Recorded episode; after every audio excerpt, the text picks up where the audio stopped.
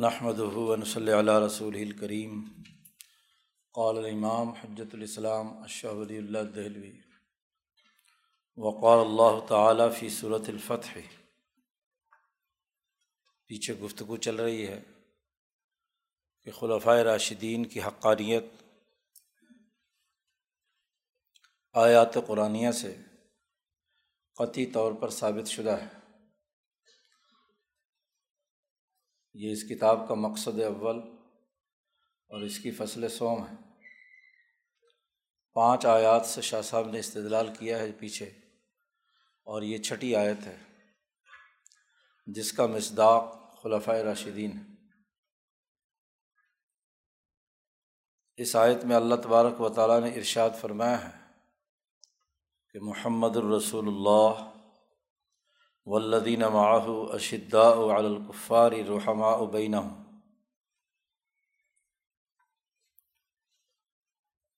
آغاز کیا ہے حضرت نبی اکرم صلی اللہ علیہ وسلم کی رسالت کے حقیقت سے اور اس کے بعد فرمایا کہ محمد صلی اللہ علیہ وسلم کی معیت میں جماعت صحابہ ہے جو کافروں پر انتہائی سخت ہے۔ اور آپس میں رحم دل ہیں۔ تم انہیں دیکھو گے کہ وہ رکوع کرتے ہیں، سجدہ کرتے ہیں اور اللہ کا فضل اور اس کی رضا تلاش کرتے ہیں۔ ان کے چہروں پر سجدوں کے اثرات ہیں، اس کی علامات ہیں۔ اور یہ مثال ان کی تورات میں بیان کی گئی ہے۔ اور ان کی مثال انجیل میں یہ ہے۔ کہ ذرعن اخرج شت اہو فعض رہو فست غلط فست والا سوقی جیسے کھیتی اگائی جائے، اس کا پہلے زمین سے پٹھا نکلا، پھر مضبوط ہوا، پھر سخت ہوا، اور پھر اپنے تنے پر کھڑا ہو گیا۔ کاشتکار کو یہ بہت اچھا لگتا ہے، تاکہ اس کے ذریعے سے کافروں کو غیظ و غضب میں مبتلا کیا جائے۔ اور اللہ کا وعدہ ہے ان لوگوں سے جو ایمان لائے اور عمل صالح کیا ان میں سے، مغفرت کا اور بڑے اجر کا۔ شاہ صاحب نے پہلے فارسی میں اس کا ترجمہ بیان کیا ہے۔ اور پھر اس کے بعد اس آیت کے سیاق و سباق پر گفتگو کرتے ہوئے فرمایا ہے کہ سو کے کلام برائے تشریف عام مخلصاں است کے در سفر ہدیبیہ ہمراہ آ حضرت صلی اللہ علیہ وسلم بودن۔ کہ یہ کلام کا جو سیاق و سباق ہے، یہ صورت الفتح ہے۔ اور صورت الفتح صلاح حدیبیہ کے فوراً بعد مدینہ کے سفر میں کے دوران نازل ہوئی تھی۔ تو پوری صورت واقعہ حدیبیہ کے بعد نازل ہوئی ہے۔ تو پیچھے پوری گفتگو بیان کرتے ہوئے صورت کا یہ اختتام ہے۔ اور اس سے پہلے آیت میں اللہ نے اس بات کا اعلان بھی کیا ہے کہ حلدی ارسل رسول بالہدا ودین الحق لیوزرہ الدین کلی کہ اللہ نے اپنے رسول کو دین حق دے کر بھیجا ہے تاکہ اسے دنیا میں غالب کیا جائے۔ اس آیت اور اس کے ساتھ ساتھ جو صورت توبہ اور صورت صف کی آیات ہیں جن تینوں میں غلبہ دین کا ذکر ہے لیوزر ولدین کلی ہی اس آیت کی تشریح اور اس سے خلافۂ راشدین کی خلافت پر استدلال۔ آگے ساتویں آیت میں شاہ صاحب اس پر مستقل سے گفتگو کریں گے۔ یہاں تو محمد الرسول اللہ سے لے کر آخر آیت تک جو تمثیل بیان کی گئی ہے، تمثیل صحابہ اور اس جماعت کی اجتماعیت، اس کے حوالے سے گفتگو فرما رہے ہیں۔ پہلی بات تو شاہ صاحب فرماتے ہیں کہ اس آیت کے سیاق و سباق سے یہ معلوم ہوئی کہ وہ مخلص صحابہ جو ہدیبیہ کے سفر میں نبی کرم صلی اللہ علیہ وسلم کے ساتھ تھے، ان کی بزرگی بیان کی جائے، ان کی شرف اور عظمت کو واضح کیا جائے۔ پچھلی آیت کی تشریح میں شاہ صاحب بیان کر چکے ہیں کہ نبی کرم صلی اللہ علیہ وسلم جب ہدیبیہ کے لیے تشریف لے جا رہے تھے تو تمام گرد و نواح کے علاقے کے لوگوں کو دعوت دی تھی، خاص طور پر آراب کو، کہ وہ ساتھ چلے، لیکن وہ نہیں گئے۔ صرف پندرہ سو مخلصین نبی کرم صلی اللہ علیہ وسلم کے ساتھ ہدیبیہ میں تھے۔ تو جنہوں نے ہدیبیہ کے اس سفر میں حضرت محمد مصطفیٰ صلی اللہ علیہ وسلم کی مائیت اختیار کی ہے، ان کی بزرگی یہاں بیان کرنا مقصد ہے اس آیت مبارکہ میں۔ اور دوسرا ان آیات کے سیاق و سباق کا بنیادی مقصد یہ ہے کہ اس کے ذریعے سے بشارت بغلبہ ایشا بر جمی امم کہ یہ جو صحابہ کی جماعت ہے، اس کو تمام قوموں اور امتوں پر غلبہ حاصل ہوگا، اس کی خوشخبری دینا مقصود ہے۔ تو یہاں جو تمصیلات بیان کی گئی ہیں، ان میں صحابہ کی جماعت کے دنیا بھر میں غلبے کا اعلان ہے۔ یہ تو اس آیت کا سیاق و سباق بیان کر دیا۔ پھر آیات کی خود تشریح کرتے ہیں شاہ صاحب۔ سب سے پہلے محمد الرسول اللہ کا جملہ اللہ پاک نے ارشاد فرمایا ہے۔ تو شاہ صاحب کہتے ہیں کہ جب اللہ تبارک و تعالیٰ صحابہ کی اس جماعت کی تعریف کرنا شروع کرتے ہیں، تو کسی جماعت کی تعریف تقاضا کرتی ہے۔ کہ اس کا جو سب سے بڑا امام اور جس کا جو رہنما ہے، اس کی پہلے تعریف کی جائے، کیونکہ اسی نے ان تمام کو جوڑا ہے اپنے ساتھ۔ تو یہاں اس جماعت صحابہ کے رہنما حضرت محمد مصطفیٰ صلی اللہ علیہ وسلم ہے تو نبی کرم صلی اللہ علیہ وسلم کی تعریف پہلے بیان کی ہے۔ صحابہ کے سے کیا کام لینا ہے وہ تو اس کے بعد بیان کیا ہے۔ لیکن آیت کے آغاز میں سب سے پہلے خود حضرت محمد مصطفیٰ صلی اللہ علیہ وسلم کی تعریف بیان کی ہے۔ اور آپ صلی اللہ علیہ وسلم کی تعریف میں ایک کلمہ صرف بولا ہے۔ اور وہ یہ کہ آپ رسول اللہ ہیں۔ جب رسول اللہ کے عنوان سے حضرت محمد صلی اللہ علیہ وسلم کی تعریف کی، تو شاہ فرماتے کدام فضیلت است کے در ضمن رسول اللہ نیامدہ دنیا کی کون سی ایسی فضیلت یا مرتبہ ہے کہ جو رسول اللہ کی فضیلت میں شامل نہ ہو؟ جب ایک انسان رسول اللہ ہے تو باقی فضیلتیں، علم، بہادری، دلیری، باقی جتنے بھی وظائف بیان کریں، غلبہ وغیرہ سب اس کے اندر آ گئی۔ اور یہاں پر ایک ضرب المسل عربی زبان کی ہے، وہ یہاں شاہ صاحب نے استعمال کی ہے۔ جو حجرت اللہ کے مقدمے میں بھی اور بھی کئی جگہ شاہ صاحب یہ استعمال کرتے ہیں۔ کل السعید فی جوف الفرا یہ ایک ضرب المسل ہے۔ اور اس ضرب المسل کا آغاز کا بھی ایک پس منظر ہے۔ اس میں ترجمہ تو لفظی یہ ہے کہ تمام کا تمام شکار ایک نیل گائے کے شکار کے پیٹ میں ہے۔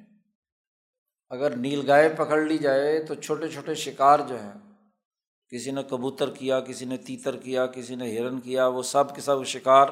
ایک بہت بڑی نیل گائے اگر آدمی شکار کر لے تو ساری چیزیں اس میں آ گئی۔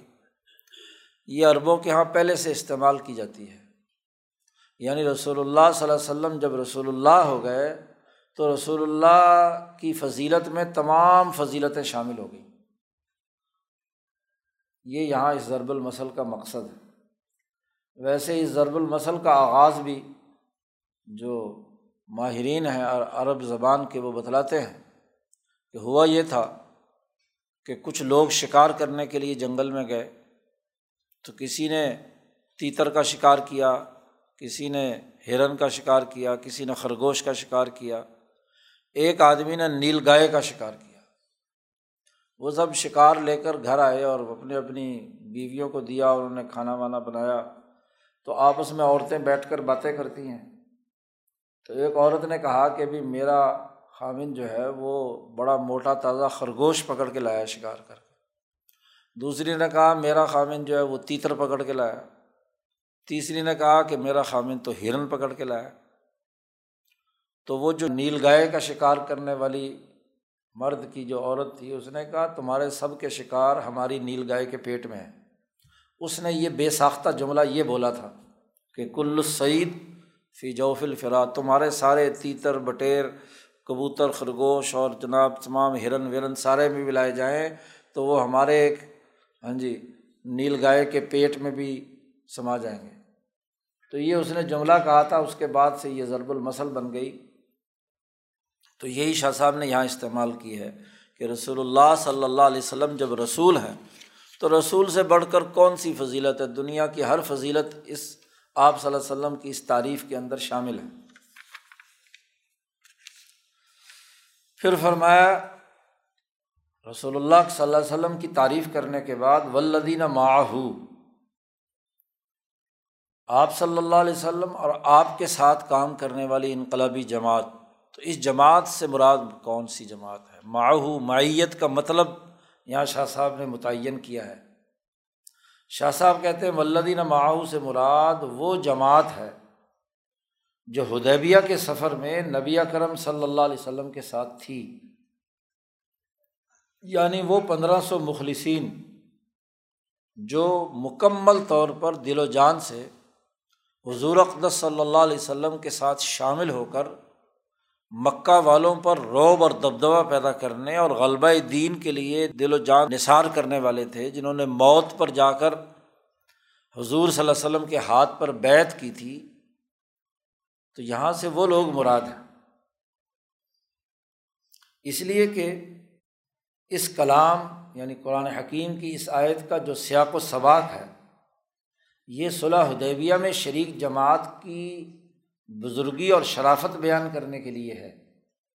تو جب یہاں صلاح حدیبیہ میں حضور کے ساتھ مائیت اختیار کرنے والے مخلصین کے لیے یہ آیت سب سے پہلے نازل ہوئی ہے، تو یہاں مائیت سے مراد دراصل وہی لوگ ہیں جو اس سفر میں حضور صلی اللہ علیہ وسلم کے ساتھ شریک تھے۔ اگر ہم لفظ مع معیت کی حقیقت معلوم کرنے کی کوشش کریں تو یا تو معیت در جائے است یا در سفرے۔ شاہ صاحب کہتے ہیں اس معیت کا تعلق یا تو ہدیبیہ کے اس مقام پر جگہ کے ساتھ ہے، یا وہ سفر جو آپ صلی اللہ علیہ وسلم نے مدینہ منورہ سے لے کر ہدیبیہ کے مقام تک کیا تھا، تو وہ حقیقت معیت تو یہ ہے۔ اور جب کسی لفظ کی حقیقت درست ہے، صحیح ہے اس کا استعمال، تو پھر اس کا مجازی معنیٰ نہیں استعمال کیا جاتا۔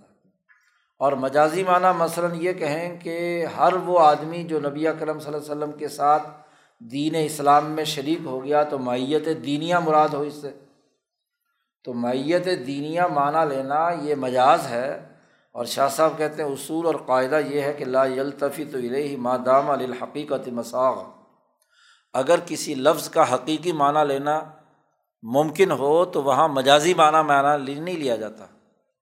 وہاں مجازی معنیٰ استعمال نہیں کیا جاتا، اس لیے اس آیت کو عام نہیں کیا جا سکتا کہ ہر وہ آدمی جو نبی کرم صلی اللہ علیہ وسلم کا دین اختیار کر لے تو گویا کہ مائیت دینیا اس نے اختیار کر لی تو ان کی بھی تعریف ہو جائیں آیت کا سواق و سباق تقاضا کرتا ہے کہ یہاں مائیت سے مراد وہ پندرہ سو مخلصین ہیں جو جان ہتھیلی پر رکھ کر مکہ مکرمہ کی اس ظالم طاقت کو للکارنے کے لیے ہدیبیہ پہنچ گئے۔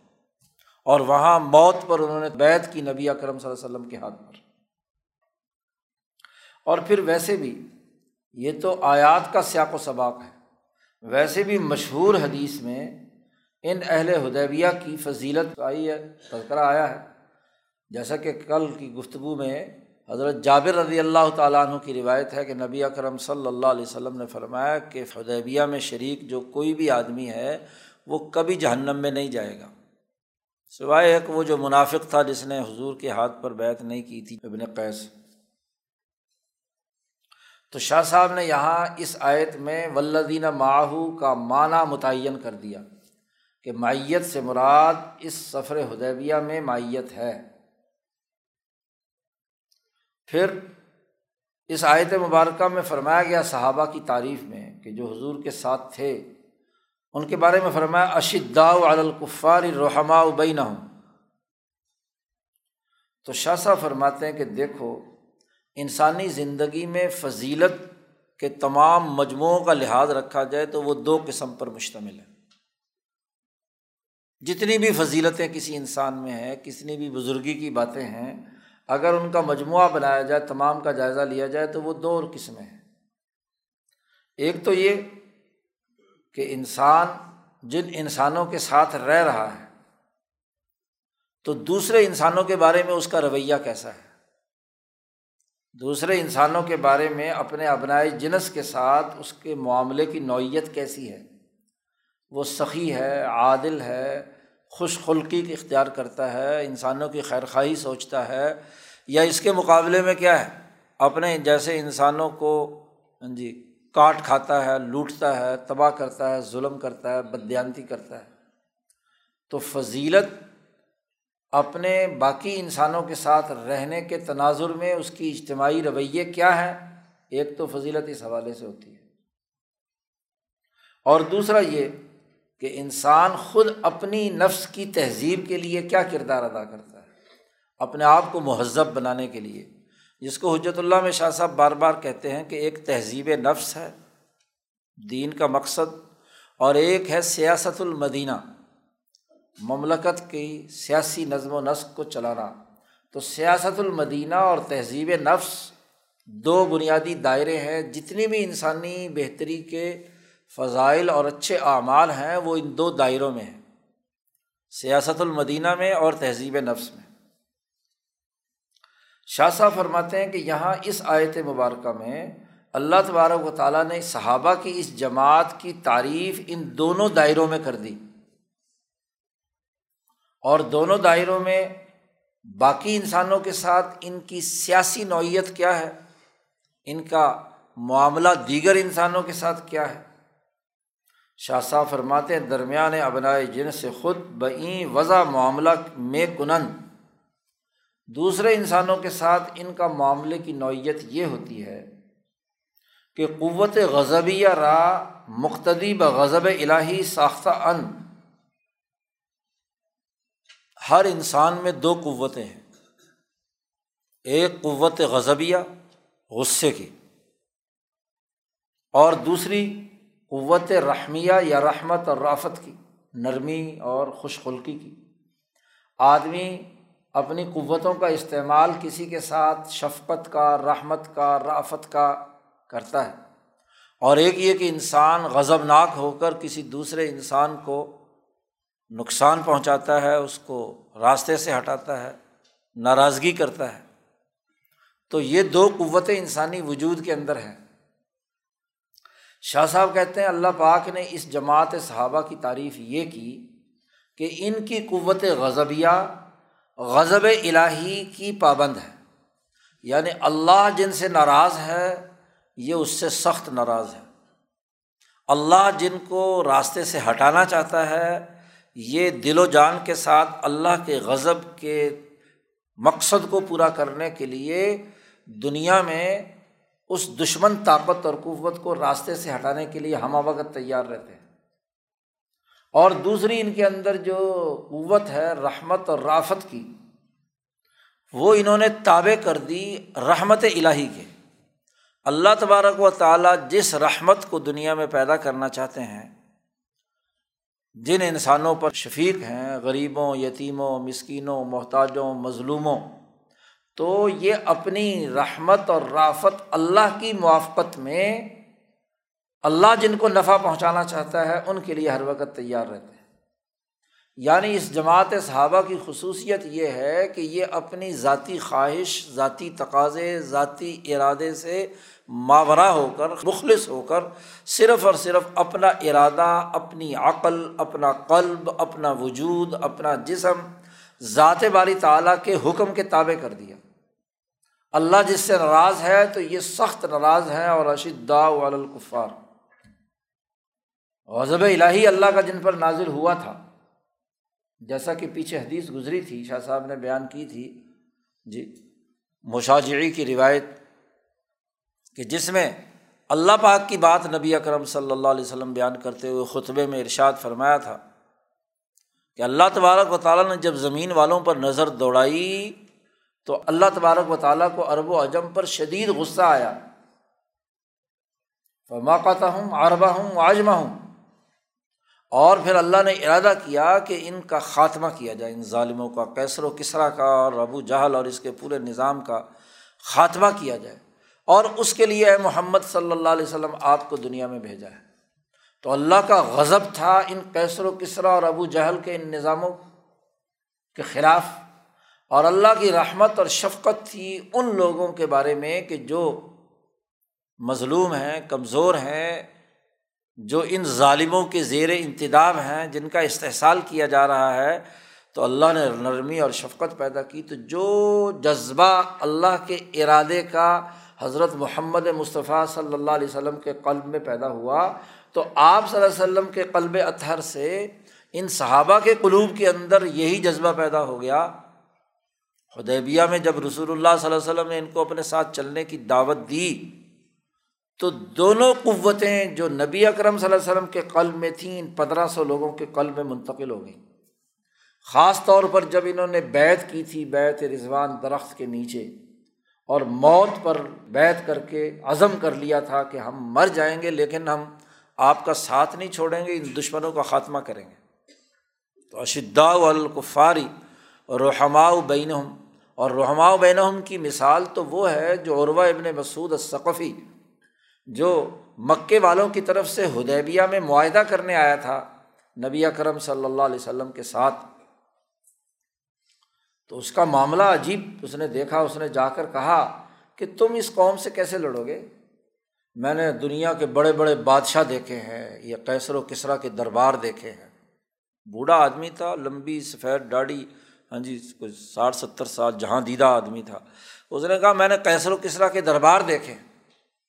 میں نے کبھی بھی کسی بادشاہ کو ایسا نہیں دیکھا کہ اس کی جماعت اس کے اوپر مر مٹتی ہو، عشق اتنا دیکھا۔ وہ تو حالت یہ ہے کہ حضور صلی اللہ علیہ وسلم وضو فرماتے ہیں تو وضو کا پانی نیچے نہیں گرنے دیتے۔ وہ ہاتھوں پر لے لیتے ہیں، جس کے ہاتھ پانی نہیں لگتا تو وہ اس کی نمی دوسرے ہاتھ سے لگا کر نمی حاصل کر لیتا ہے۔ حضور تھوکتے ہیں تو تھوکنے نہیں دیتے۔ وہ ہاتھوں پہ لے لیتے ہیں۔ اتنا عشق اور اتنا محبت ہے انہیں نبی کرم صلی اللہ علیہ وسلم سے۔ اور بن مسعود ثقفی کا حقیقی بھتیجا مغیرہ ابن شعبہ، جو ذرا پہلے مسلمان ہو کر طائف سے آئے تھے۔ جی قبیلہ بن ثقیف سے ہیں۔ وہ ہدیبیہ کے موقع پر جب یہ عروا حضور صلی اللہ علیہ وسلم کے ساتھ بحث مباحثہ کر رہا تھا تحریر پر تو یہ ذرا بڑھ بڑھ کر حضور کی بالوں کو ہاتھ لگا رہا تھا، غصے میں تھا یہ بھی، اور آپ صلی اللہ علیہ وسلم بھی ذرا تیزی سے گفتگو فرما رہے تھے۔ تو اس نے ذرا ایک دفعہ ہاتھ لگایا تو وہ مغیرہ ابن شعبہ پیچھے کھڑے ہوئے تھے، ان کے ہاتھ میں تلوار تھی، تلوار کا جو پچھلا دستہ ہے وہ اپنے چچا کے ہاتھ پر مارا۔ ہاتھ پیچھے کر، اپنے ناپاک ہاتھ تو رسول اللہ صلی اللہ علیہ وسلم کی ڈاڑی کو لگا رہا ہے۔ پیچھے ہٹ۔ تو عروا نے اوپر آنکھ اٹھا کر دیکھا، اس نے کہا اچھا تو ہاں جی برا بلا اس نے اپنی زبان میں کہا کہ تو وہ آدمی ہے کہ تو یہاں آ کر اب میرے ساتھ ایسا سلوک کرے گا۔ حقیقی میں چہرہ چچا ہوں۔ اس نے کہا، چچا اپنی جگہ پر ہوگا۔ مغیرہ نے اس کی ہاتھ پر کیا ہے؟ تلوار کا دستہ مارا، پیچھے ہٹا دے۔ بات کرنی ہے تو ادب سے کر اور طریقے سے کر۔ تو صحابہ جن کے اندر یہ حالت ہو گئی کہ آپ صلی اللہ علیہ وسلم کے قلب کی تمام چیزیں جو غضب الہی سے متعلق تھیں، وہ بھی اور جو رحمت الہی سے متعلق تھیں، وہ بھی صحابہ کے قلوب میں منتقل ہو گئیں۔ تو آپس میں پیار اور محبت اتنا کہ رحما ابئی نہ ہوں اور کافروں کے مقابلے میں ایسے کہ اشداؤ الکفار۔ تو ان کے وجود کے اندر اللہ کی رحمت اور اللہ کا غضب دونوں جمع ہو گئے۔ شاہ صاحب فرماتے ہیں، ہر کے مردود او است، شدت غضب ایشا بر او است۔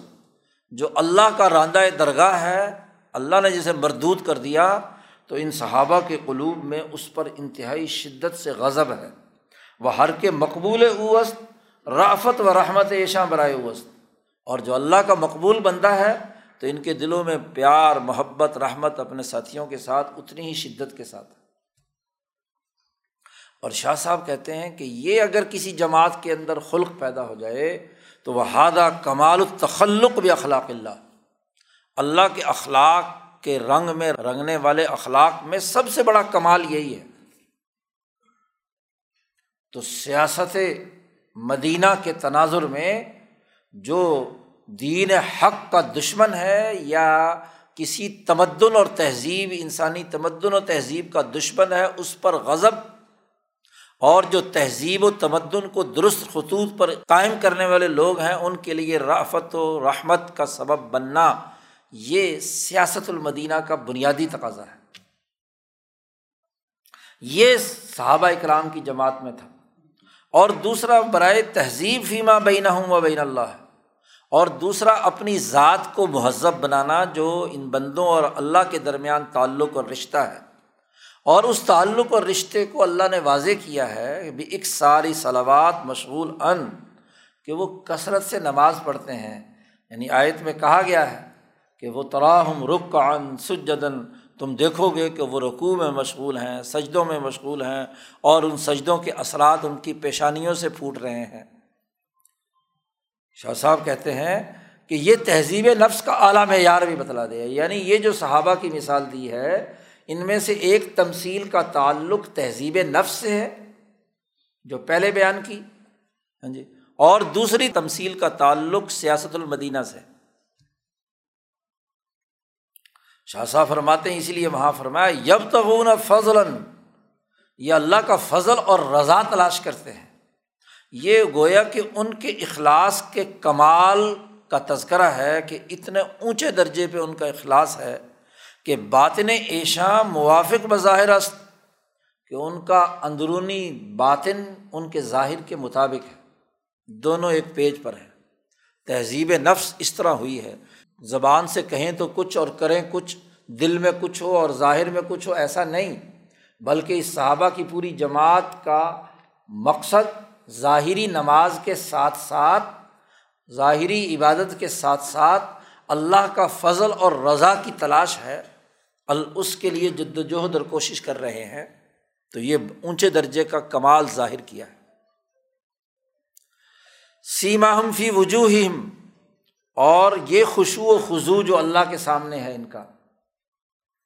اس کے بارے میں فرماتے ہیں، بارگاہ الہی میں بہت اعلیٰ ترین درجے کا ہے کہ آپ ان کے چہروں سے پہچانیں گے۔ نہ خطرہ اس کہ از یک طرف میں آیت و طرف دیگر میں رود۔ ان کے بارے میں اتنا ان کی تہذیب نفس ہو چکی ہے، اتنا اللہ کا فضل اور رضا تلاش یہ کر چکے ہیں کہ اب کوئی خطرہ نہیں رہا کہ یہ ایک طرف جائیں اور دوسری طرف کو چھوڑ دیں، یا دوسری طرف جائیں اور پہلی طرف چھوڑ دیں۔ یعنی اتنا توازن، اتنا اعتدال، اتنا اعلیٰ درجے کا ملکہ اور صلاحیت اور مہارت ان کے اندر پیدا ہو گئی کہ اب ادھر ادھر جانے کا کوئی خطرہ ان کے اندر نہیں رہا۔ اسی لیے اللہ نے کہہ دیا، رضی اللہ عنہم و رضو عنہ، کہ اللہ ان سے راضی اور یہ اللہ سے راضی۔ اس لیے ان میں سے کوئی آدمی بھی جہنم میں نہیں جائے گا، کیونکہ یہ ملکہ اللہ کے فضل اور رضا کا اور تہذیب نفس کا ان کے اندر سو فیصد پختہ ہو گیا۔ ادھر ادھر جانے آنے کے خطرات سے یہ پاک ہو گئے۔ شاہ صاحب کہتے ہیں، بلکہ ملکہ اس راسخہ ان کے اندر ایک سراسخ اور مضبوط ملکہ پیدا ہو گیا۔ کہ عمر در تحصیل ای صفت صرف کردہ ان، کہ لوگ جو ہیں پوری عمر اس ملکے کو حاصل کرنے کے لیے، اس خلق کے حاصل کرنے کے لیے خرچ کر دیتے ہیں۔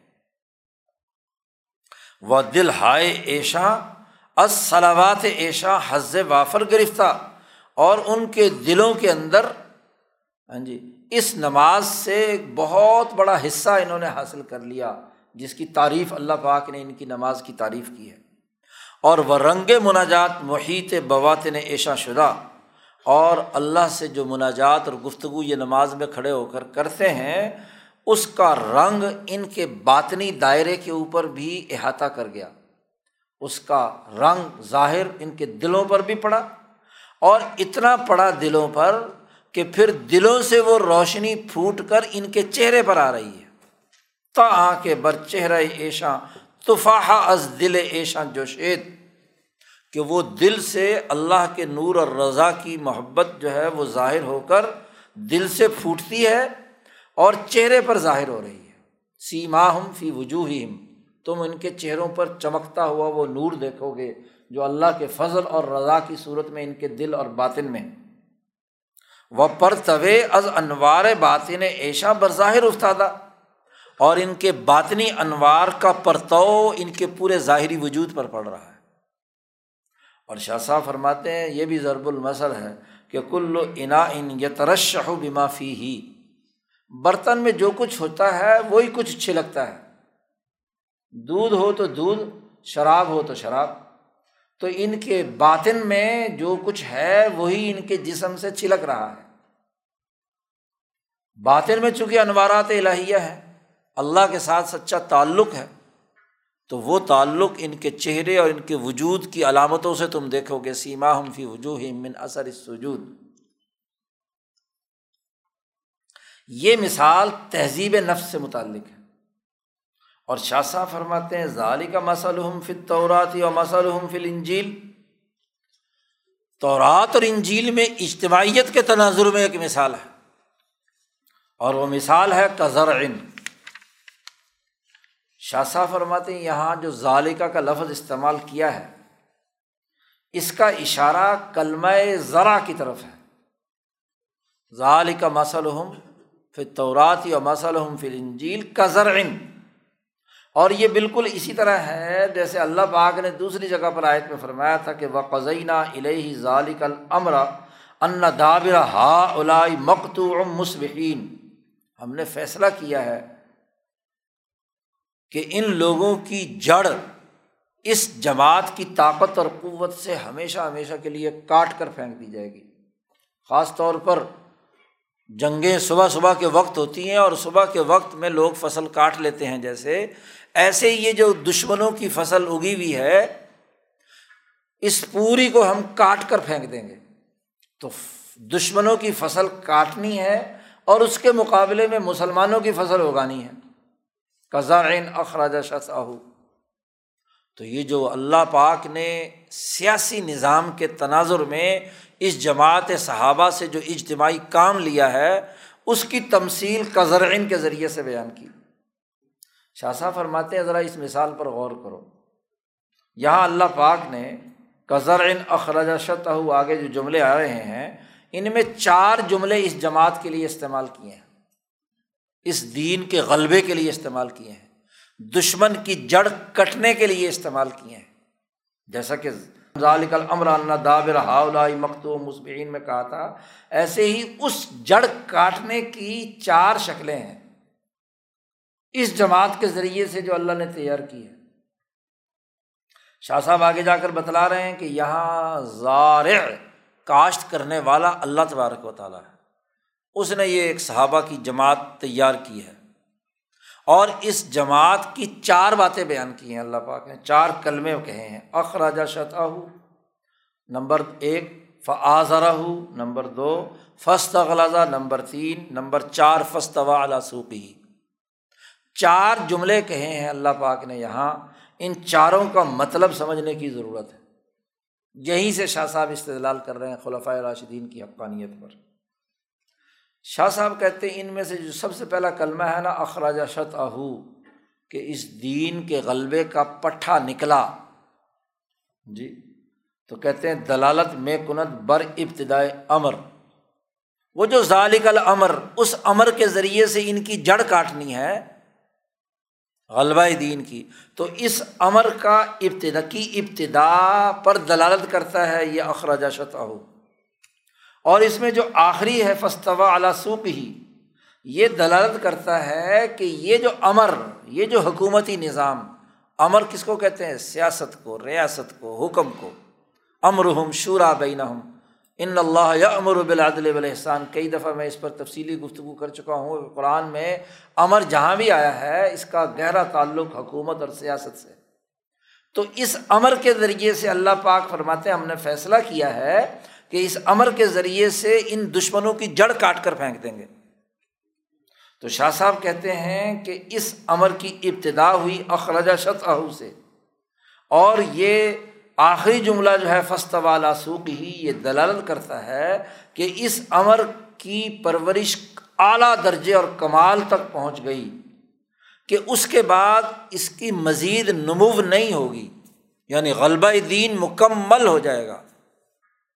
تمام لوگوں کی جڑیں کٹ جائیں گی، جو عرب و اعظم میں ظلم و فساد کا نظام موجود ہے، ان کی جڑیں کاٹ کر رکھ دی جائیں گی۔ شاہ صاحب کہتے ہیں کہ یہاں چار باتیں بیان کی ہیں۔ اس پوری آیت کا مطلب سمجھنے کے لیے شاہ صاحب کہتے ہیں کہ پہلے تو ایک مقدمہ سمجھو۔ بات سمجھانے کے لیے شاہ صاحب بڑی اچھی ترتیب قائم کرتے ہیں۔ شاہ صاحب فرماتے ہیں پہلے ایک مقدمہ سمجھو، اور جب تمہیں مقدمہ سمجھ میں آ جائے گا تو ان آیات کا مطلب بھی سمجھ میں آ جائے گا۔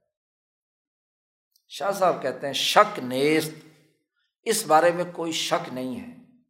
کہ انتقال آ حضرت صلی اللہ علیہ وسلم از حال بحال تدریجن بوقوع آمد۔ نبی اکرم صلی اللہ علیہ وسلم کی ہم تیئیس سالہ زندگی اور آپ نے جو دین کے غلبے کا کام کیا ہے، اگر ہم اس کا جائزہ لیں تو آپ صلی اللہ علیہ وسلم ایک حالت سے دوسری حالت میں جو منتقل ہونے اور دین کی ایک حالت سے دوسری حالت میں جانے کے بارے میں ہم دیکھیں تو یہ بتدریج ہوا ہے۔ کوئی ایک دم تو نہیں ہوا، چھو منتر تو نہیں لگ گیا۔ تیئیس سال کی مدت نبی اکرم صلی اللہ علیہ وسلم کی لگی ہے اور جو کام لیو ذرا ولدینی کلی ہی آپ کے ذمے تھا اور آپ ابھی دنیا میں وہ پورا نہیں کر پائے تھے، اللہ پاک کے پاس چلے گئے تو آپ کے اس چھوڑے ہوئے کام اور آپ کی سیرت کے بقیہ امور جو ہیں وہ آپ کے صحابہ نے بعد میں کی۔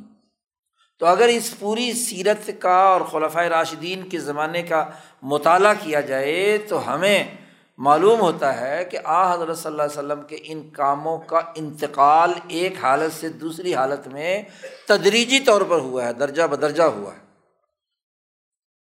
اور شاہ صاحب فرماتے ہیں کہ اگر ہم اس کا جائزہ لیں تو چہار مرتبہ ضبط آ عدد کثیر نو نمایت چار دائروں میں پوری سیرت اور دین کے غلبے کا پورا عمل اس کے اندر بند ہے، اس سے زیادہ نہیں ہے۔ یعنی غلبہ دین یا اظہار دین جو اس آیت سے پہلے جملہ ذکر کیا تھا، تو یہ اظہار دین کے چار بنیادی مراحل ہیں، یہ چار ادوار ہیں، چار مرحلے ہیں۔ شاہ صاحب فرماتے ہیں، لا محالہ، مراد اینجا انتقالات کلیاست پہلی بات تو ہم یہ جو بیان کر رہے ہیں کہ حضور صلی اللہ علیہ وسلم ایک حالت سے دوسری حالت میں مختلف مراحل ہوئے ہیں، تو ان مراحل سے مراد مراحل کلیہ ہیں۔ جزوی مراحل تو بہت سارے ہیں، جزوی حالات تو بہت سارے ہیں، لیکن مجموعی طور پر اگر ہم پوری تاریخ کا تجزیہ کریں، حضور صلی اللہ علیہ وسلم کی سیرت کا اور اس کے بعد کے چالیس سالہ دور کا اگر ہم تجزیہ کریں، تو یہ تجزیہ اس حقیقت کی نشاندہی کرتا ہے کہ کلی جو انتقالات یا مراحل ہیں وہ کل چار ہے در چہار عدد معصور شبت۔ اور یہ جو الفاظ چار بیان کیے گئے ہیں، ان کی دلالت اسی بات پر ہے۔ شاہ صاحب فرماتے چوں ما صدا کا این کلام، رات تعمل کنیم، انتقالات کلیہ چہار عدد میں یابین جب ہم نبی اکرم صلی اللہ علیہ وسلم کی زندگی کا بھی ملاحظہ کرتے ہیں اور یہ کلام الہی بھی پاتے ہیں، جس میں چار چیزوں کا تذکرہ کیا ہے۔ اخراج شت اہو فعاد رہو فست غلطہ فست و علا ہی تو ہمیں معلوم ہوتا ہے کہ چار دائرے ہیں۔ نمبر ایک، اول آ کے آ حضرت صلی اللہ علیہ وسلم در مکہ مبعوث شدن۔ آپ صلی اللہ علیہ وسلم کو نبوت ملی تھی مکہ مکرمہ میں۔ آپ وہاں مبوس ہوئے۔ وہ اہل مکہ ہمہ مشرق بودن اس حالت میں آپ مکہ میں تشریف لائے تھے کہ مکے والے تمام کے تمام مشرق تھے۔ بتحریفات آبائے خود مطمئن گشتہ۔ ان کے آبا و اجداد نے بالخصوص عمر بن الحائی کے زمانے سے جو بت پرستی اور تحریفات دین ابراہیم پیدا ہوئی تھیں، وہ اس کے ساتھ مطمئن تھے، اس پر عمل کرتے تھے۔ و ب انکار و اظہار برخاستند اور اس وجہ سے وہ جو دین اسلام کی تعلیم نبی کرم صلی اللہ علیہ وسلم لے کر آئے، اس کا انکار بھی کرتے تھے اور آپ صلی اللہ علیہ وسلم کو نقصان پہنچانے کے لیے بھی تیار رہتے تھے۔ تو ایسے موقع پر مکی دور کا جو تیرہ سالہ زمانہ ہے اس میں یہ اسلام گویا کہ وہاں بالکل ایک نئے پٹھے کی طرح پیدا ہوا، جیسے ایک درخت اگتا ہے نا، تو ابھی اس کا شگوفہ باہر پھوٹتا ہے اور ابھی اس کا سوا باہر نکل رہا ہوتا ہے۔ بر اظہار آ قادر نہ بودن حالت یہ تھی مکہ مکرمہ میں کہ دین ظاہر کرنا ہاں جی اس کا بہت ہی مشکل مرحلہ تھا۔ اظہار دین کرنا ہی مشکل تھا۔ جیسا کہ آگے تفصیلات آ رہی ہیں ایک آیت کی تشریح میں کہ جو کچھ سلوک ابو بکر صدیق رضی اللہ تعالیٰ عنہ کے ساتھ انہوں نے حرم کے اندر کیا جب انہوں نے اظہار اسلام، جیسے عمر فاروق کے ساتھ انہوں نے ظلم اور زیادتی کی، جب عمر فاروق نے دین اسلام قبول کر لیا۔ صحابہ جو قبول کرنے والے تھے، ابو ذر غفاری کو حضور نے فرمایا کہ ابھی نہ ظاہر کرنا، ورنہ یہ تیری پٹائی کریں گے۔ تو ابو ذر غفاری کے ساتھ بھی یہ معاملہ ہوا۔ تو مکی دور انتہائی مصیبت کا، مشقت کا کہ اسلام ظاہر نہیں ہوتا تھا، دار ارکم میں بیٹھ کر خفیہ طور پر۔ وقت کا نبی ہے، مسجد حرام میں دعوت نہیں دے سکتا۔ اور آپ صلی اللہ علیہ وسلم ایک مکان میں بند ہو کر خفیہ طور پر باصلاحیت نوجوانوں کو دعوت دے رہے ہیں۔ ایک ایک آدمی کو۔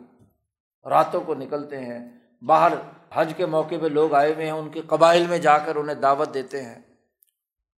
اظہار دین کا بہت مشکل تھا۔ یہ وہ زمانہ ہے جو اخراجہ شت اہو یہ جو کھیتی اللہ نے کاشت کی تھی، صحابہ کی یہ جماعت بنی تھی، اس کا ابھی صرف پٹھا نکلا تھا۔ یہ مکی دور ہے۔ دوسرا دور ہم دیکھیں دوم۔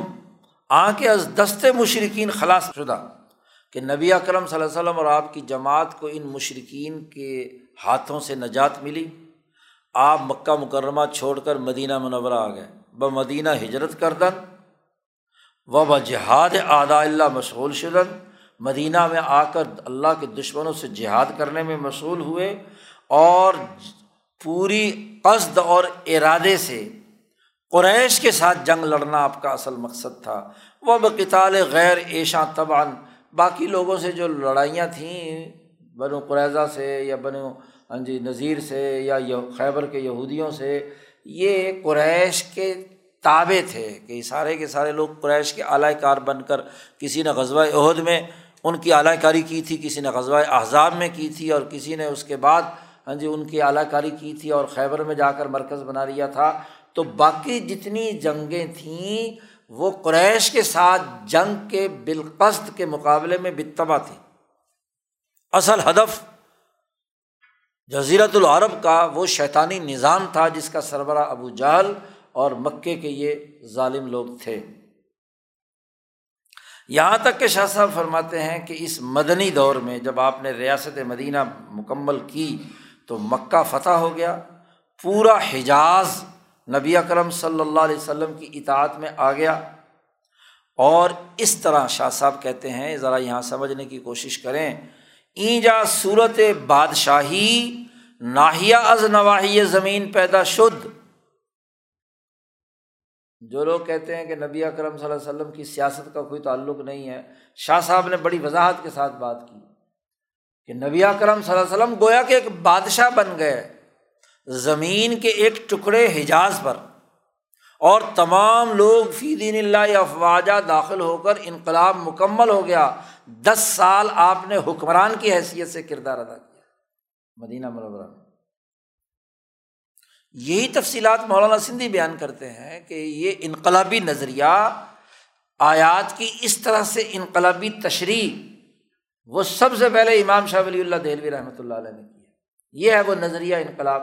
ورنہ عام مفسرین کی تفصیلیں اٹھا کر دیکھ لو، اسی آیت کی تشریح میں تو بس لفظی ترجمے اور لفظی ترجموں کی تشریحات ہیں۔ شاہ صاحب یہاں خلفۂ راشدین کی اس سیاست، بلکہ نبوی سیاست کو واضح کر رہے ہیں کہ یہاں یہ جو تمثیل ہے، اس کا بڑا گہرا تعلق دین اسلام کے سیاسی غلبے اور حکمرانی کے ساتھ ہے۔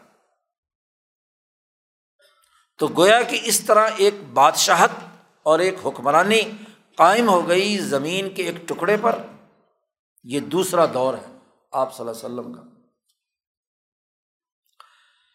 تو کہتے ہیں وہ در انتہا این حال، آ حضرت صلی اللہ علیہ وسلم ادار دنیا برفیق کے اعلیٰ انتقال فرمودن اور جب یہ کام مکمل ہو گیا تو رسول اللہ صلی اللہ علیہ وسلم اس دنیا سے اگلے جہان رخصت ہو گئے رفیع کے اعلیٰ میں تشریف لے گئے۔ تو پہلا اگر مکی دور ہے اخراجہ شت اہو اور جو مدنی دور ہے، یہ فعض رہو کہ یہ مضبوط ہوا، طاقتور ہوا، یہاں تک کہ حجاز کے اندر غلبہ ہو گیا۔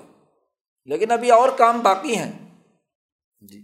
شاہ صاحب فرماتے ہیں، حرکت سوم تیسری بات یہ ہے، وہ معاملہ ہے کہ جب شیخین کے زمانے میں یعنی صدیق اکبر اور فاروق اعظم کے زمانے میں دنیا کے دو پر شوکت بادشاہ اور حکمرانیاں ان پر انہوں نے غلبہ حاصل کیا اور تمام عالم پر حکمرانی قائم کر لی۔ کہ وہ تو حکمران جو پوری دنیا پر حکمران تھے کیسر و کسرا تو حضرت ابو بکر صدیق اور عمر فاروق رضی اللہ تعالیٰ عنہما نے ان سے لڑائی لڑنے کا ارادہ کیا، جس کی تفصیل کل کی آیت میں بھی گزری تھی کہ کیسے ابو بکر صدیق نے خطوط لکھے، خطبے دیے، عمر فاروق نے کس طریقے سے لوگوں کو ابھارا کیسر و کسرا کے خلاف۔ اور بالآخر حضرت عمر فاروق کے زمانے میں یہ دونوں شہنشائیتیں ختم ہو گئی شاہ صاحب کہتے تا آ کے ہر دو دولت، پائمال، شوکت اسلام گشت، یہ دونوں سپر طاقتیں اسلام کی شوکت کے مقابلے میں روندی گئیں، ختم ہو گئیں۔ وہ از آ نام و نشان نہ مانت، ان کا نام و نشان مٹا کر رکھ دیا۔ اور یہ ہوا کس کے زمانے میں؟ حضرات شیخین ابو بکر صدیق اور عبر فاروق رضی اللہ تعالیٰ عنہ کے زمانے میں تو یہ اس آیت میں اشارہ فستغ لذا کہ یہ شدت پوری کی پوری ظاہر ہوئی، طاقت ظاہر ہوئی کہ دنیا کی دو سپر طاقتیں توڑ دی گئیں۔ تو صرف توڑنا ہی تو کافی نہیں، اگلا چوتھا مرحلہ بھی ہے۔ شاہ صاحب کہتے ہیں، اس کے بعد کیا ہوا؟ حرکت چہارم۔ خرد کار ہا۔ کے ملو کے نواحرہ، چھوٹی چھوٹی اس کے بعد وہ لڑائیاں اور جنگیں کہ جن میں گرد و نوا کے چھوٹے چھوٹے حکمران جو ہیں، جو دراصل کسرا اور کیسر کو ٹیکس ادا کرتے تھے، ان کے تابے تھے۔ جی ہندوستان، کابل جس کا مرکز تھا ہاں جی اسی طرح وسطی ایشیا کے علاقے اور اسی طرح ادھر افریقہ اور قبرس وغیرہ، یورپ کے وہ علاقے جو ادھر سے کیسر کو ٹیکس دے کر ان کے تابے تھے اور ادھر سے یہ لوگ کسرا ایران کے تابے تھے۔ تو چوتھا مرحلہ وہ ہے کہ جب ان کی حکومتیں ختم کی گئیں اور وہ در حد ذات خود نیز قوت و شوکت بہم رسانی دبودن یہ ایسے بادشاہ تھے، چھوٹے چھوٹے حکمران تھے کہ اگرچہ کیسر و کسرا کو وہ باج وغیرہ دیتے تھے لیکن خود بھی اپنی ایک علاقائی قوت اور شان و شوکت رکھتے تھے۔ تو چوتھا مرحلہ وہ ہے کہ جب یہ بر انداختہ شبد یہ سب کے سب اکھیڑ کر رکھ دیے گئے۔ چھوٹی چھوٹی ساری بادشاہتیں، راجے رجواڑے اور چھوٹے چھوٹے حکمران جو ہیں، ان کا بھی خاتمہ ہوا۔ اور یہ حضرت عثمان رضی اللہ تعالیٰ عنہ کے زمانے میں ہوا۔ آگے جیسے تفصیل بیان کریں گے۔ وہ رواج اسلام در بلاد مفتوحہ پدید آیت اور اسلام کا عملی نظام تمام مفتوحہ شہروں میں بالکل ظاہر ہو گیا۔ وہ در ہر شہر مساجد بنا شبد چنانچہ تمام بڑے بڑے شہروں میں مسجدیں بنائی گئیں۔ ازات منصوب گردن، عدالتیں بنائی گئی قاضی مقرر کیے گئے۔ و روات حدیث و مفتیان فقہ مسکن گیرن نبی اکرم صلی اللہ علیہ وسلم کی احادیث کے روایت کرنے والے محدثین اور دینی مسائل بیان کرنے والے مفتی اور فقی جو ہیں، انہوں نے ان بڑے بڑے شہروں پر ہاں جی اپنا ایک نظام بنا کر ان کی حکمرانی غالب ہو گئی۔ یہ ہے فس طوا اعلیٰ سوپ ہی اپنے تنے پر دین اسلام مکمل غالب ہو گیا۔ غلبے کی تکمیل ہو گئی۔ یعنی بین الاقوامی عملی نظام وجود میں آ گیا تو چار مرحلے ہیں دین اسلام کے۔ مکی دور، مدنی دور، شیخین خلاف خلفۂ راشدین کا پہلا دور اور دوسرا دور عثمان ندی اللہ تعالیٰ عنہ کے بعد۔ یہ غلبہ دین کے چار مرحلے ہیں۔ شاہ صاحب کہتے ہیں، چوں خبر را ب مخبر ہو در انتقالات کلیہ مطابقت یافتیم، معلوم شد کہ متمع اشارات قرآن ہمیں انتقالات بود اللہ نے جو خبر دی تھی، اس خبر کے مطابق جب ہم ان بڑے بڑے مراحل کو جو نبی اکرم صلی اللہ علیہ وسلم کے دین کے غلبے کے حوالے سے ان دونوں میں مطابقت دیکھتے ہیں، تو ہمیں معلوم ہو جاتا ہے کہ قرآن کی ان چار باتوں میں ان چار مرحلوں کی طرف اشارہ ہے۔ یہ تو آیت کی تشریح ہو گئی۔ اب شاہ صاحب کہتے ہیں، اس سے معلوم ہوا کہ خلفۂ راشدین چوں ای مقدمہ واضح شد جب آیات کا صحیح مفہوم اس مقدمے کے ذریعے سے آپ پر واضح ہو گیا، تو اب باید دانست، تو اب اچھی طرح سمجھ لو کہ یہ جو خلفۂ راشدین ہیں، یہ ان تمام حضرات میں شامل ہیں جو ولدین معہود تھے۔ حضور صلی اللہ علیہ وسلم کے ساتھ جو پندرہ سو آدمی تھے ان تمام میں یہ چاروں خلفۂ راشدین قطعی طور پر ثابت ہے ایک بات اور دوسری بات بھی یہ بھی ثابت ہو گئی کہ اشدا القفار الرحمٰ بینہم جو ان کا وصف اللہ نے بیان کیا تھا، تو یہ تو خلافت خاصہ کے بنیادی لوازمات میں سے ہے، جیسا کہ تشریح ہم پیچھے کر کے آئے ہیں۔ خلافت خاصہ کی جہاں تعریف کی تھی اور اس کے اوساف بیان کیے تھے، شاہ صاحب نے دوسری فصل میں، تو شاہ صاحب کہتے اس کے لوازمات میں سے۔ اور پھر یہ جو فس تغ لذا کا لفظ ہے، یہ اشارہ ہے خلافت شیخین یعنی ابو بکر صدیق اور عمر فاروق رضی اللہ تعالیٰ عنہما کے خلافت سے کی طرف۔ کیونکہ دین کا غلبہ تمام ادیان پر لیوز الدینی گلی کلی ہی اس کی مضبوطی اور اس کی طاقت تو وہ تو انہیں دو حضرات کے زمانے میں ہوئی ہے کیسر و کسرا کو شکست ہوئی ہے۔ اور شاہ صاحب کہتے ہیں، وہ مرمائے بسر در فستوا سوک ہی اور یہ جو فستوا سوک ہی اگر اس پر ہم گہری نظر ڈالیں تو معلوم ہوتا ہے کہ یہ چھوٹی چھوٹی جو حکومتیں تھیں، ان کا خاتمہ در زمان حضرت عثمان ببکو آمد حضرت عثمان ندی اللہ تعالیٰ عنہ کے زمانے میں ہوا، حضرت عثمان ہی کے زمانے میں کابل فتح ہوا، حضرت عثمان ہی کے زمانے میں افریقہ فتح ہوا۔ ادھر جو حکمران اور گورنر تھے بسرا اور کوفہ میں، انہوں نے ان تمام علاقوں کو کیا ہے خوراسان توران، ان ہاں جی خاص طور پر کابل تک پہنچ کر ان پورا علاقے فتوحات کیے، بلکہ عمر فاروقی کے زمانے میں ہندوستان کے بھی علاقے جو تاریخ بتلاتی ہے، حضرت عثمان کے زمانے میں ہندوستان کا یہ بنو تک کا علاقہ جو ہے وہ فتح ہو چکا تھا۔ اور پھر شاہ صاحب فرماتے ہیں کہ یہ جو والا سوک ہی میں اس کے بعد جہاں جہاں مسلمان جماعتیں پہنچیں اور چاہے کسی خلیفہ وقت کے حکم سے گئی ہوں یا خود مسلمان جماعتیں بغیر خلیفہ کے حکم دیے پہنچی ہوں، وہ تدبیر الہی کی صورت میں، اللہ کے نظام کی صورت میں، جہاں جہاں دنیا بھر میں صحابہ کی جماعتیں، تربیت یافتہ علماء ربانین کی تعبین کی، تبا تعبین کی جماعتیں پہنچیں تو اور انہوں نے ہر جگہ پر دین کو زندہ کر دیا، اس کا نظام بنا دیا۔ یہ ہے وہ فستوا اعلیٰ ہی شاہ صاحب کہتے ہیں کہ اس سے یہ بات معلوم ہو گئی کہ فخامت شان خلفاء، ایک تو یہ بات معلوم ہوئی کہ ان خلفۂ راشدین بالخصوص ان تین خلفاء کی عظمت اور ان کی بڑائی جو ہے وہ ظاہر ہوگی اور یہ تینوں حضرات وہ ہیں جو صلاح حدیبیہ کی اس بیت میں شریک تھے، بلکہ بدرجۂ اولا شریک تھے۔ اور یہ بات بھی معلوم ہو گئی کہ وہ رسوخ قدم ایشا در تعید اسلام کہ ان خلفۂ راشدین کے قدم انتہائی مضبوط تھے دین اسلام کا نظام پکا کرنے میں۔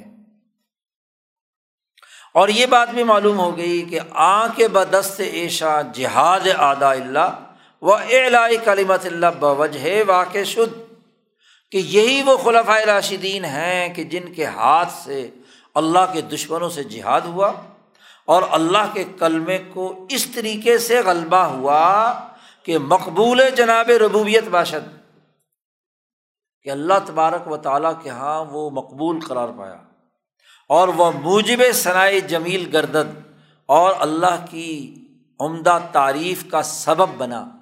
اللہ نے ان صحابہ کے اس کام کی تعریف کی اور اللہ نے ان کی ان جد وجہد کو قبولیت عطا کی۔ اور یہی مطلب ہے اللہ تعالیٰ کے اس قول کا کہ یعجب الزراء اشارہ بکمال رضا است۔ اللہ نے ان کی مقبولیت اور ان کی تعریف کرتے ہوئے اپنی رضامندی کے کمال کی طرف اشارہ کیا ہے کہ ذرا ان کی کارکردگی کو دیکھ کر خوب خوش ہوا ہے۔ زیرا کے در قصبہ مسلمین، مسلمانوں کا یہ پودا جو لگایا گیا ہے، اس کا کاشتکار جو ہے، وہ حضرت الوحیت اللہ تبارک و تعالیٰ ہے۔ حضرت محمد مصطفیٰ صلی اللہ علیہ وسلم کی سربراہی میں یہ مسلمانوں کا جو پودا لگایا ہے، اس کا کاشتکار اللہ تبارک و تعالیٰ ہے۔ تو اللہ نے جو کاشت کی تھی فصل، وہ فستوا اعلیٰ سوکھ ہی غلبہ اس نے حاصل کر لیا دنیا بھر میں۔ تو اس غلبے کے نتیجے میں اللہ تبارک و تعالیٰ نے اپنی رضا کا اعلان کیا کہ یوجب الزرا اللہ تبارک و تعالیٰ کو خوشی ہے ہے کہ یہ جماعت اس طریقے سے بتدریج مرحلہ وار دنیا بھر میں کیا ہے؟ غالب ہوگی اور پھر جب اللہ نے اپنی خوشی کا اظہار کیا تو اس کے ساتھ اللہ نے وعدہ بھی کیا ان کے انعام دینے کا کہ اللہ پاک نے ارشاد فرمایا کہ وعد اللہ الدین آمن و عامل الصالحات من ہم اللہ کا وعدہ ہے ان لوگوں سے جو ایمان لائے اور عمل صالح کیا من ہم ان میں سے۔ تو من ہم کی ضمیر کدھر ہے؟ شاہ صاحب کہتے ہیں منہم کی ضمیر ان لوگوں کی طرف ہے۔ ویسے تو صلاح ادیبیہ میں پندرہ سو بندے تھے، لیکن ان پندرہ سو میں سے وہ لوگ جن سے اللہ کا یہ وعدہ ہے، وہ وہ ہیں جنہوں نے فضرا فستغلزہ فستوا اللہ سوقی ہی اگلے تین مراحل مکمل کیے۔ بڑی اہم بات کی طرف اشارہ کر دیا۔ اور یہ اگلے مراحل حضرت عثمان رضی اللہ تعالیٰ عنہ کے زمانے تک مکمل ہوئے اور اس کے بعد پوری دنیا میں پھیل گئے۔ تو گویا کہ یہاں صلاح حدیبیہ میں سے خاص طور پر یہ چار خلفۂ راشدین جو ہیں، یہ اہمیت کے حامل ہیں۔ ان کی خلافت واضح ہو گئی کہ اللہ نے ان سے اپنی رضا کا اعلان کر دیا۔ ان کے ذریعے سے اللہ نے جو دین اسلام کا پودا لگایا تھا، اس کو غالب بنا کر اپنے پاؤں پر کھڑا کر دیا، مضبوط بنا دیا، طاقتور بنا دیا۔ شاہ صاحب کہتے ہیں یہ ان لوگوں کی طرف راجے ہے جس میں اللہ نے کہا فعض رہ فستوا اللہ سوکی مفہوم گشت۔ یعنی اسلام غالب خاد آمد۔ اسلام مکمل طور پر غالب ہو گیا۔ وہ جمع کثیر در اسلام داخل خواہن شدھ اور اس غلبہ دین کے نتیجے میں ایک بہت بڑی جماعت دنیا میں انسانوں کے اسلام میں داخل ہوئی۔ تو اللہ نے اس جماعت کے ساتھ وعدہ کیا ہے کہ خدا تعالیٰ مر جمع راہ کہ جو بھی اس جماعت میں سے سچے طریقے سے ایمان لائیں گے، عمل صالح کریں گے، ان کے لیے اجر عظیم بھی ہے کہ نعیم مقیم است، کہ ہمیشہ ہمیشہ کا اس جنت میں رہنا ہے۔ بہت بڑا اجر عظیم ان کو عطا کیا جائے گا۔ تو اس آیت کا پورا سیاق و سباق دراصل بتلا رہا ہے کہ خلافۂ راشدین نے نبی اکرم صلی اللہ علیہ وسلم کے بعد جو دین کے سیاسی غلبے کے لیے، بین الاقوامی غلبے کے لیے کردار ادا کیا، اللہ نے ان کے لیے اجر عظیم کا پکا وعدہ کر دیا۔ اور اس بات کا اعلان کر دیا کہ یہ اللہ کے مقبول بندے ہیں اور اللہ ان کی تعریف کر رہا ہے۔ تو اب لازمی ہے ہر آدمی کو کہ وہ ان خلفۂ راشدین کی خلافت کی حقانیت کا اعلان کرے۔ اور جو یہ کہے کہ جی ان تینوں خلفاء نے جو ہے نا زبردستی خلافت چھین لی تھی، اصل حقدار سے وہ جھوٹا ہے، غلط بات بات ان تین خلفاء کی حقانیت تو خود قرآن سے قطعی طور پر ثابت ہو گئی اور ان کے احکامات ماننا ہی اجر عظیم کا باعث ہے، جو ان کا انکار کرتا ہے وہ اجر عظیم سے محروم ہے۔ یہ شاہ صاحب نے اس چھٹی آیت کی ذیل میں تفصیلی گفتگو کی ہے۔ اس کے بعد ساتویں آیت میں غلبہ دین کی تشریح ہے اور وہ بڑی تفصیل سے ہے، اس پر ان شاء اللہ کل گفتگو کریں گے۔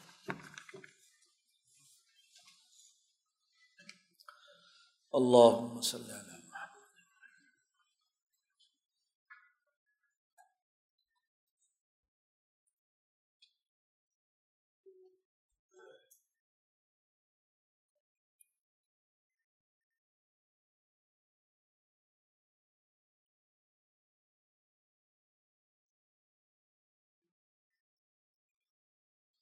اجمعین